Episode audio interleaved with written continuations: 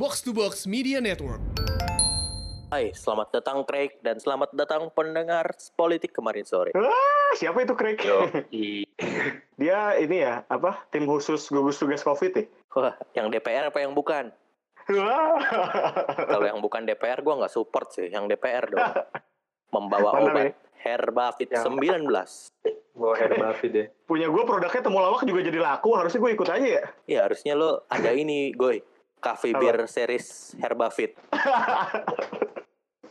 Eh, eh, by the way kita mau recent updates, tapi nggak nggak banyak updatesnya juga sih ya. Udah nggak bisa recent update, bro. Box to Udah box udah punya bro. sendiri. Yoi. Oh Sewa iya. bro, kita ditusuk dari belakang. Box to box bangsat emang. Dan jangan- jangan terlalu keras dong. Fix harus dikat itu.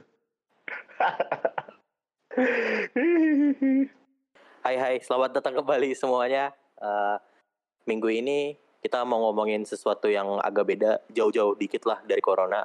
Tapi bridgingnya masih kita pakai dong. Yo, Iya. mantap. Jadi kita kita tahu setelah semua ini berakhir, tentunya peta politik di Indonesia akan berganti, cara berpolitik juga berganti. Mungkin nanti isi DPR adalah orang sains semua, Valdo Maldini jadi dapat kursi, kita nggak tahu. Mantap. Tapi Karena background science ya. karena background science ya? Loh, fisika kan? fisika Ya, bro. fisika sih, Calon Dani cuman emang. Dani sedang promosi diri sendiri sebenarnya. lo juga kan, Goy? Tidak. Saya tidak main ke sana lah. Terus, terus. Tapi itu nantilah apa yang akan terjadi setelah pandemi. Tapi kita akan ngomongin apa yang terjadi di 10 tahun sebelum pandemi ini yang kita anggap juga mengubah peta politik di Indonesia. Jangan ke mana-mana, tetap Hmm. di politik kemarin sore.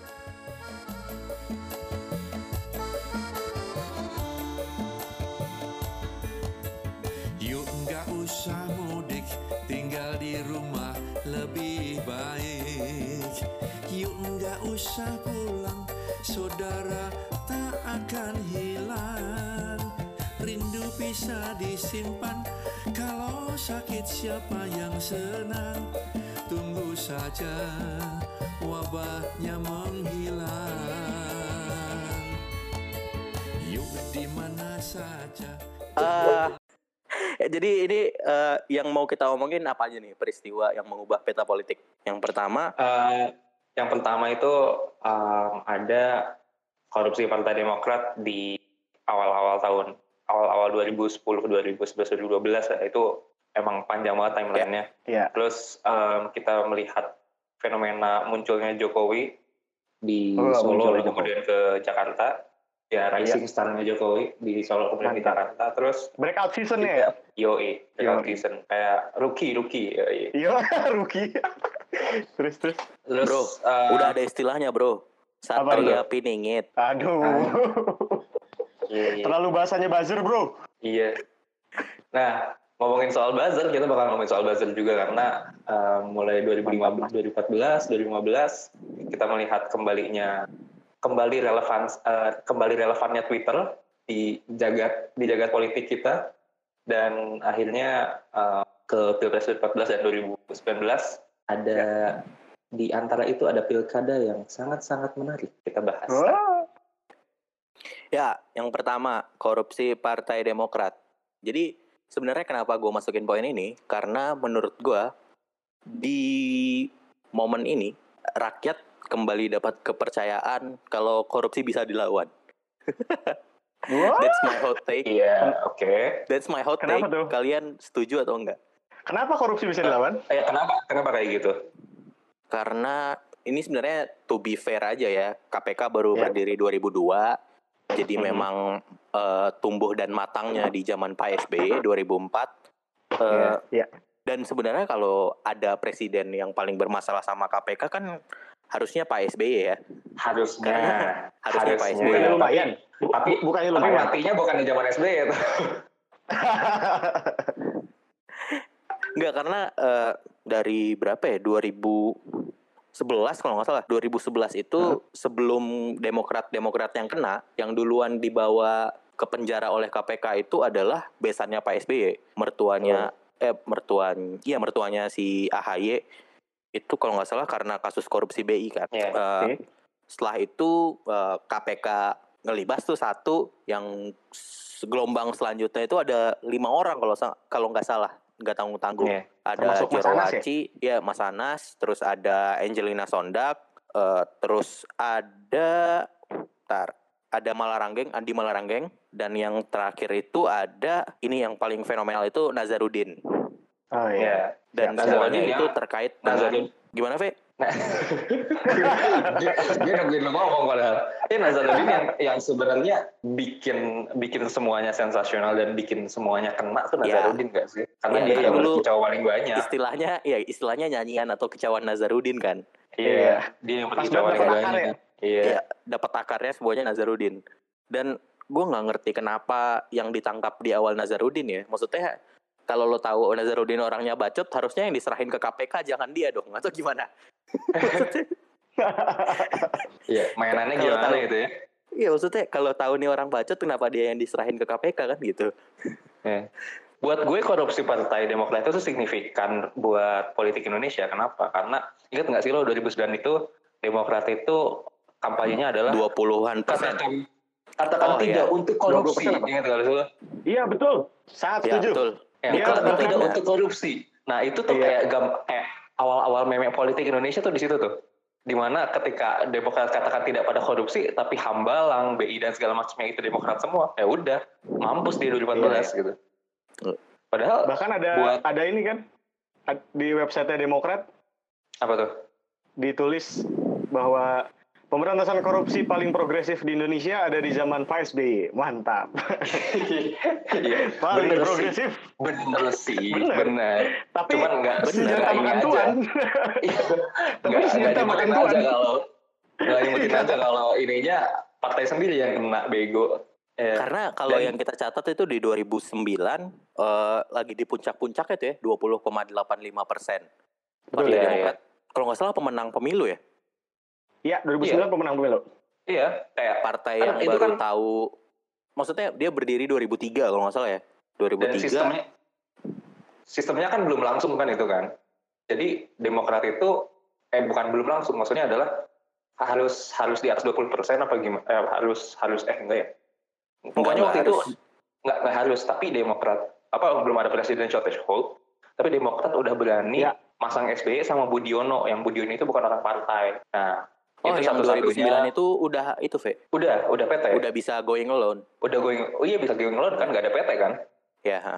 Nah, waktu itu kan ada tiga kan ya, ada JK, SBY, sama Megawati.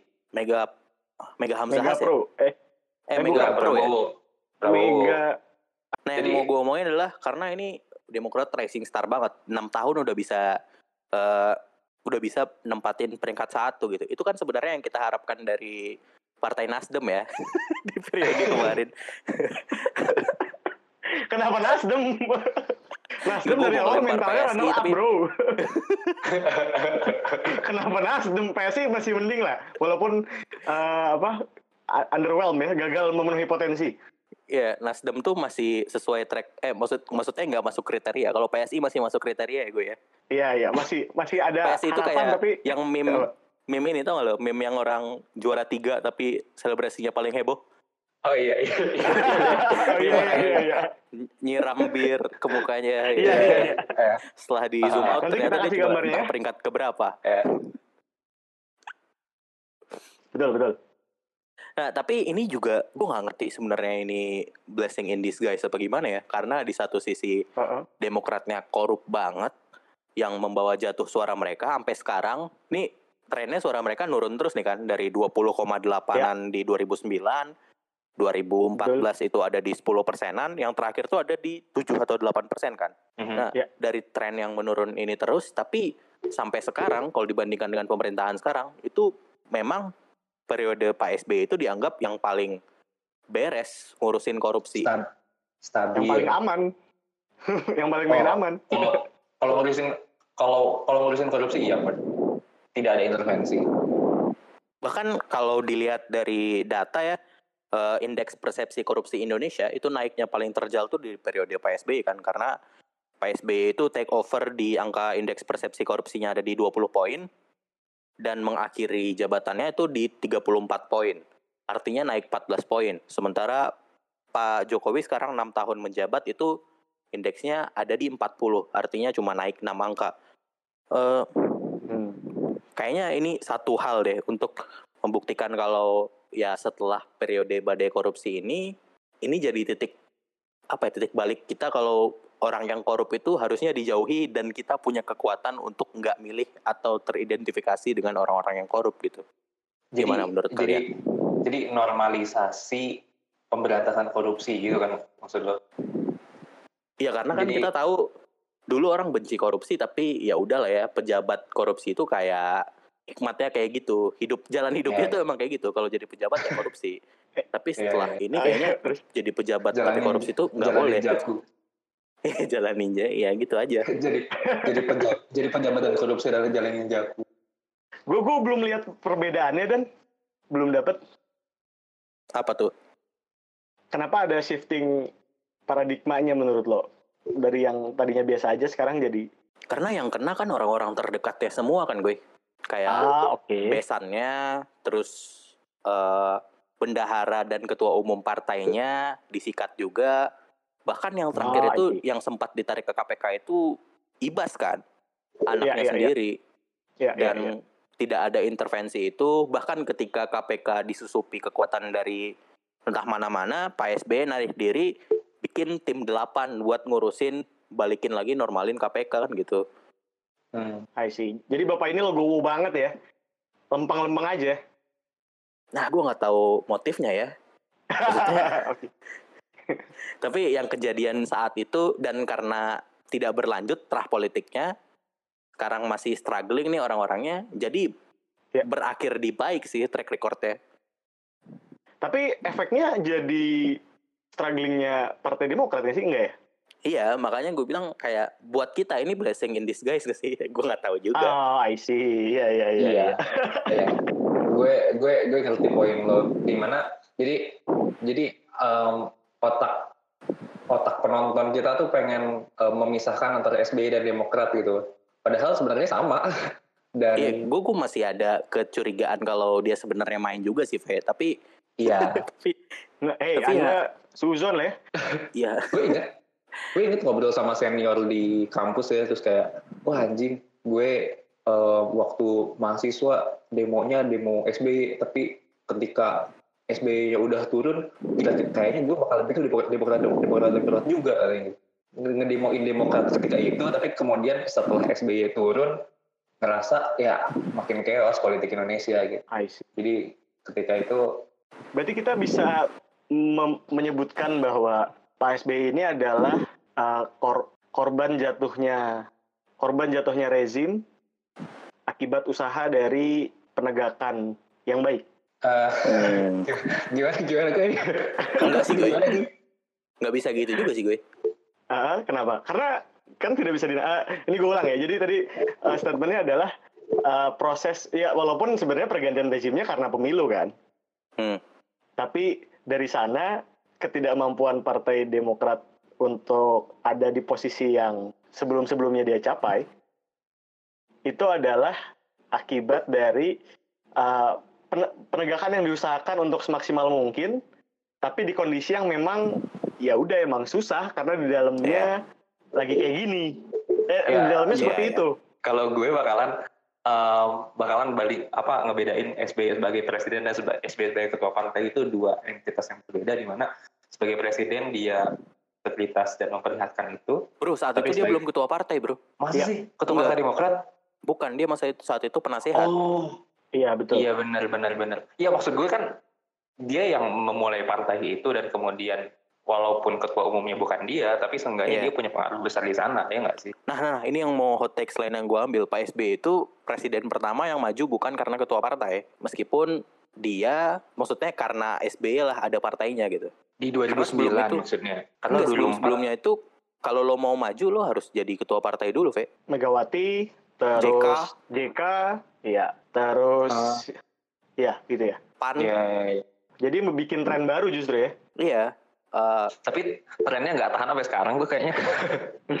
bertahan sampai sekarang dong. Oh enggak dong, Pak Jokowi. ya. Iya, sorry, sorry, Iya. sorry. Dan Sorry, besok 2009 2024 presiden kita nggak ada partainya kan? Iya. Siapa tuh? Ya, emang Siapa emang siapa nih? Siapa? Oh ini ya Sandiaga Uno. Sandiaga Uno. Bener. Bukan. Anis Mata, Anis Mata. Lanjut, Ya. lanjut. Ada dong Garbi gimana Eh. sih Anda? Kan belum jadi partai. Eh udah jadi ya. Belum jadi. Eh, belum lalu, jadi. emang dia, dia mau jadi ketua Udah. mau jadi ketua partai dia? Emang jadi dia ketua partainya? umumnya. Oh, di ketua umumnya. ya? Oke, ya, ya. Kita lanjut nggak nih? Lanjut. Tapi ada justru ya dari sudut tadi kan kita bicara dari sudut pandang masyarakat rakyat ya. Iya. Iya. Dari cuman malah tadi statement lo itu ada yang ngelihatnya dari sudut pandang eh ya keberhasilan politik ya. Ya, boleh. Justru- Bisa jadi dikatakan begitu. Iya justru eh, Partai Demokrat ini secara umum nilainya pada akhirnya gagal karena yang pertama justru karena ketidakmampuan SBY melindungi kadernya. Iya, betul. Dan walaupun yang kedua itu ya karena Demokrat tadi ya lu juga udah sebut nggak mampu nemuin eh, suksesi kepemimpinan kan proses suksesi kepemimpinan gagal kan. Karena di 2013 mereka bahkan konvensi kan buat menjauhkan Betul. diri dari image jeleknya itu. Ya, tapi nggak ada yang punya Iya. elektabilitas cukup ya. Sepertinya ada yang Bukan, panutan Fe. ikutan juga nggak ada. ya? Ada panutan Ave Gita Wirjawan, apa lo gue? Iya. Nah, tapi elektabilitasnya nggak ada yang lebih dari 5% cuy ketika itu. Ada Dahlan Iskan. Oh iya, Saat Dahlan itu kan Iskan. dia di sana. berapa emang itu? Cuma salahnya adalah karena waktu itu kan Pileg sama Pilpres berjarak tuh. Suaranya di si Demokrat ini cuma 10%. Jadi nggak pede going alone Ah, iya ya. dengan hasil Benar-benar. konvensinya.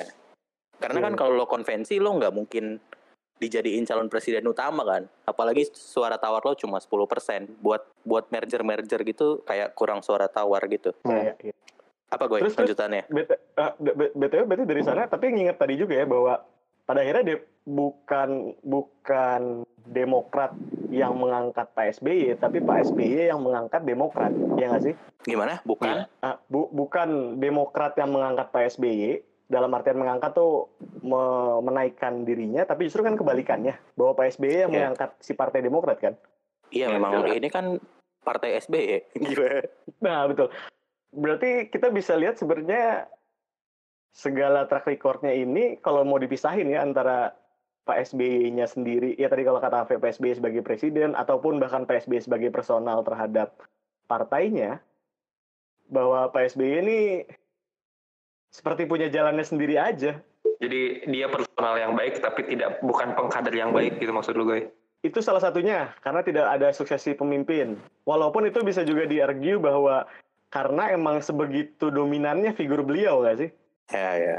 Jadi selama Kayak ini ini aja Apa? kayak Golkar dicabut Soeharto-nya gue. Iya iya iya. Jadi selama ini sebenarnya kalau ngelihat secara partai ya eh, keberpemimpi- ke, keberhasilan Demokrat jadi pemimpin tuh ya bukan karena partainya, tapi karena orangnya dan secara partai ya Demokrat berarti tidak sebagus, tidak bagus-bagus amat ya. Iya, ya gimana Udah. aja nanti 2024 kalau Demokrat yang maju itu anaknya SBY, ya kita bisa lihat ketokohan SBY semenurun apa gitu di sana. Ya, ya. Iya iya. Karena kan Ya sih? gue mau bawa ke mana tadi ya? Karena sebenarnya Demokrat bisa naik karena gue nggak ngerti apa yang terjadi sama Golkar 2004 ya, sehingga mereka rela dengan suara yang lebih besar tapi hanya mau jadi wakil gitu, merelakan posisi presiden. Gue nggak ngerti itu, tapi naiknya sih karena itu, karena di pertama itu mereka cuma 6% kalau nggak salah suaranya di 2004 itu. Iya, betul betul 6%. Wih, tapi ini kan ngomongin yang 2010-an kan 2004 belakangan aja. Oh, Kenapa? iya, Oh, iya. 2009. Ya maksudnya ini kan ngomongin gaining momentumnya Partai Demokrat kan. Iya, betul. Iya. betul. Lo pada melihat pola yang sama akan terjadi di PDIP nggak? Wah tahu Megawati ini abadi soalnya gue susah. Ah, Oke, tapi at least menandai bahwa begitu PDIP beres, kan Pak Jokowi turun nih. Hmm. Apakah akan mengalami fase-fase yang mirip dengan Partai Demokrat, mengalami keruntuhan? Menurut gue partai-partai kader gitu kayaknya nggak bisa disamain sama partai yang gaining momentum kayak Demokrat sih. Demokrat, Karena masih akan ada kadernya. Iya, Iya, tapi mereka kader kader selanjutnya selanjutnya siapa Ganjar? bukan masalah yang di atas, Ve. Ini gue justru lagi mau ngomongin mesin yang di bawah. politik. Aha, oke. Kalaupun PDIP nggak punya tokoh kayak Mega di 2004 dan 2009, maksudnya itu going Mhm. with Mega alone ya sebagai yang punya partai, itu mereka konsisten di angka 10 persenan kan. Jokowi naikin itu mungkin nambah 5 sampai 10 persen, tapi sisanya yang di bawah grassroots mereka punya 10 persenan menurut gua. Hmm. Jadi kalau kalau- menghadapi fenomena yang mirip gimana Dan? Eh sorry motong. Kalau ngadepin fenomena yang mirip, kalau lo cek track record korupsi sebenarnya yang paling tinggi kan PDIP. iya. Tapi masih berhasil yang aja ya? paling banyak korupsi itu sampai sekarang masih PDIP, yang kedua Golkar kan. Tapi Iya. nggak segitu ngefeknya buat mereka. Kalau Jadi disebut gue nggak ngelihat ada poin-poin pelambatan. Oh, iya. Ka- Kalau disebut karena yang kena tangkapnya tidak semasif jabatannya kader ka- eh, Ya, ya, benar. kader-kader Demokrat, ya ka- ka- kalau disebut bahwa PDIP emang paling banyak jumlahnya, tapi yang ketangkep itu Bukan yang penting. iya bukan kelas kakapnya gitu. Hmm. Sementara ini kan kalau kita lihat ya, Ya. kan udah mulai digoyang nih Hasto Kristianto, ya nggak sih? Ya, ya. Terus Yasona Lauli, walaupun di Hmm. sisi yang berlawanan KPK-nya juga terus digerus ya, sesuatu yang tidak dilakukan PSBY. Ya. Bener dong, Iya. Mungkin mereka belajar dari Pak SBY kali gue. betul sih sepertinya sih saya juga curiga. Secara kepartaian mereka Iya. lebih oke secara kepartaian ya. secara secara strategi strategi politiknya ya. betul, betul. Sekotor sekotor apa pun itu. Iya betul. Eh, Saya jadi kangen PSBY ini lama-lama. Wah, Iya sama. Padahal masih bocah waktu itu kita aja. SMP, Justru SMA karena- lah ya. Eh, Justru karena masih bocah nggak sih? Maksudnya baru setelah merasakan rezim-rezim ini, dulu kalau masih bocah kan ngehina-hina juga, ngehina PSBY kan. Wah, lu, Oh, lu, aja lo kali. Penghina Pak SBY gue. Eh, saya penghina pemerintah pada umumnya aja sih. Siapa pun pemerintahnya, saya hina. Eh, Eh, Gan, kepanjangan nih. Ayo lanjut ke poin iya, dua, Gan. panjang banget, sumpah. Iya, jadi satu episode sih. ya, terus terus. Poin dua. Gimana nih? Nah, gue lagi nih ya. Emang Yoi. inti dari podcast ini gue sebenarnya kayaknya ya. Eh, emang, emang harusnya Emang dan Gue yang ngedit. gue nanti belajar ngedit loh dan. harusnya namanya Dani kemarin sore. Eh, poin kedua yang mau gue bawa peristiwa yang mengubah peta politik itu adalah politik ketokohan Pak Jokowi di 2012.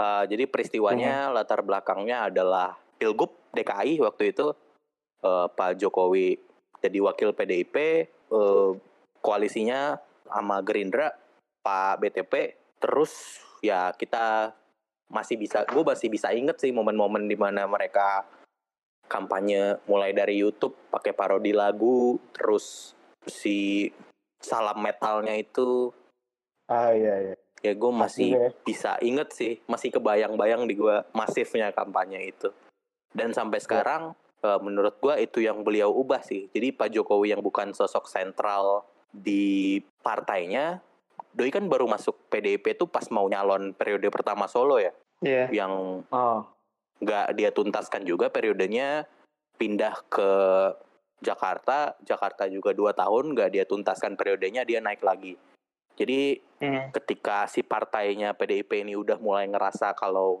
orang luar yang non jabatannya adalah ketua umum bisa punya bisa menangkap atensi masyarakat sebegitu besarnya kenapa nggak dibuka aja akhirnya politik ketokohannya kejadian lagi itu 2016 ya Bandung tuh gue 13 ya Pilwakot Bandung Bandungnya 13. Kang Emil 13 13. Iya. itu Um, si Emil Dardak.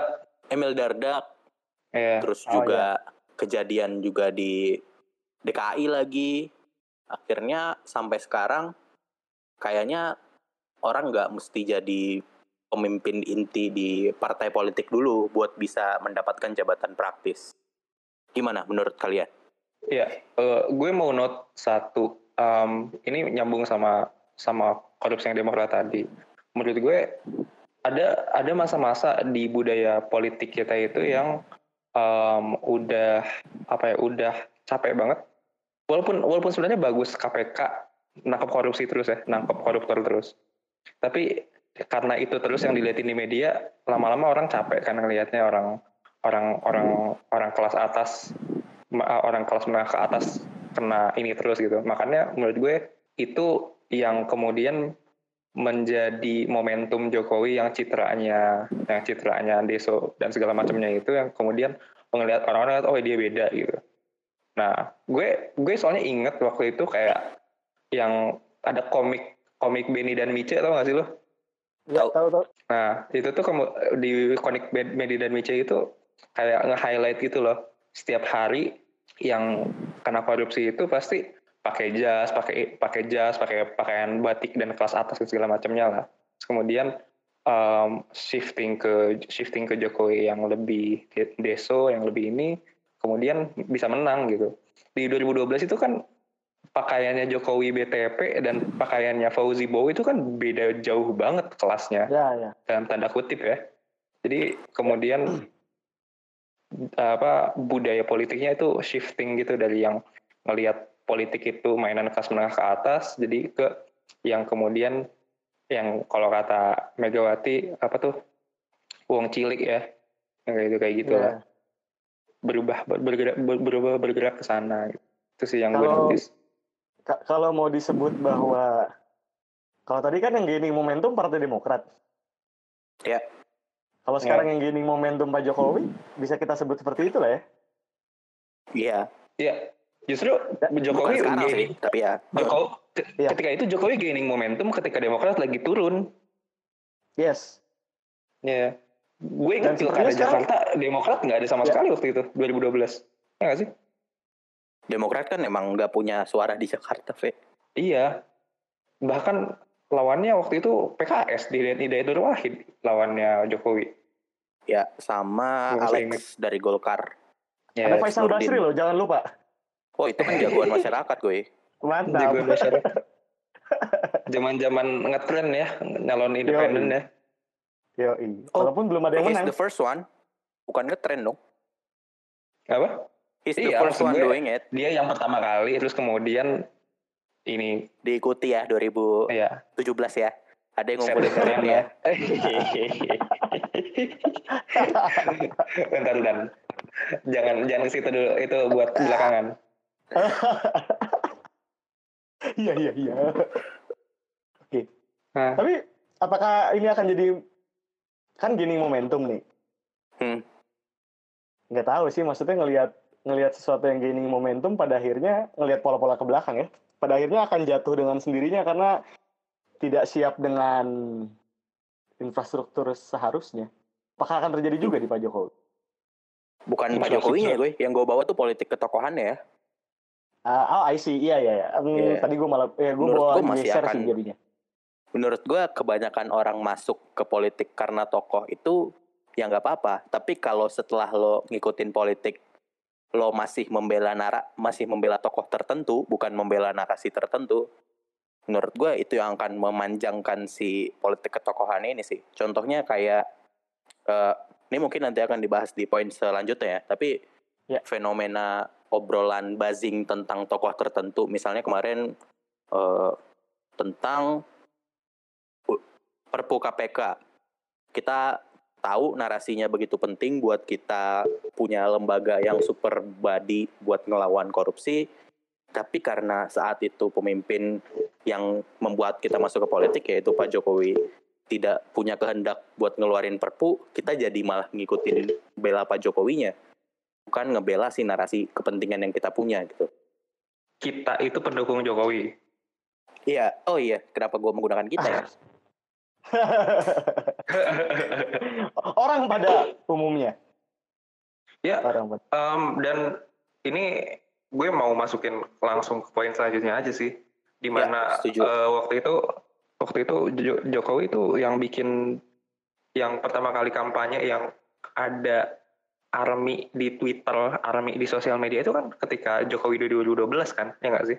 ya relawan Ya, ya, Ya, yang kemudian sosial media, uh, uh, yang kemudian sosial media benar-benar sangat berpengaruh di politik.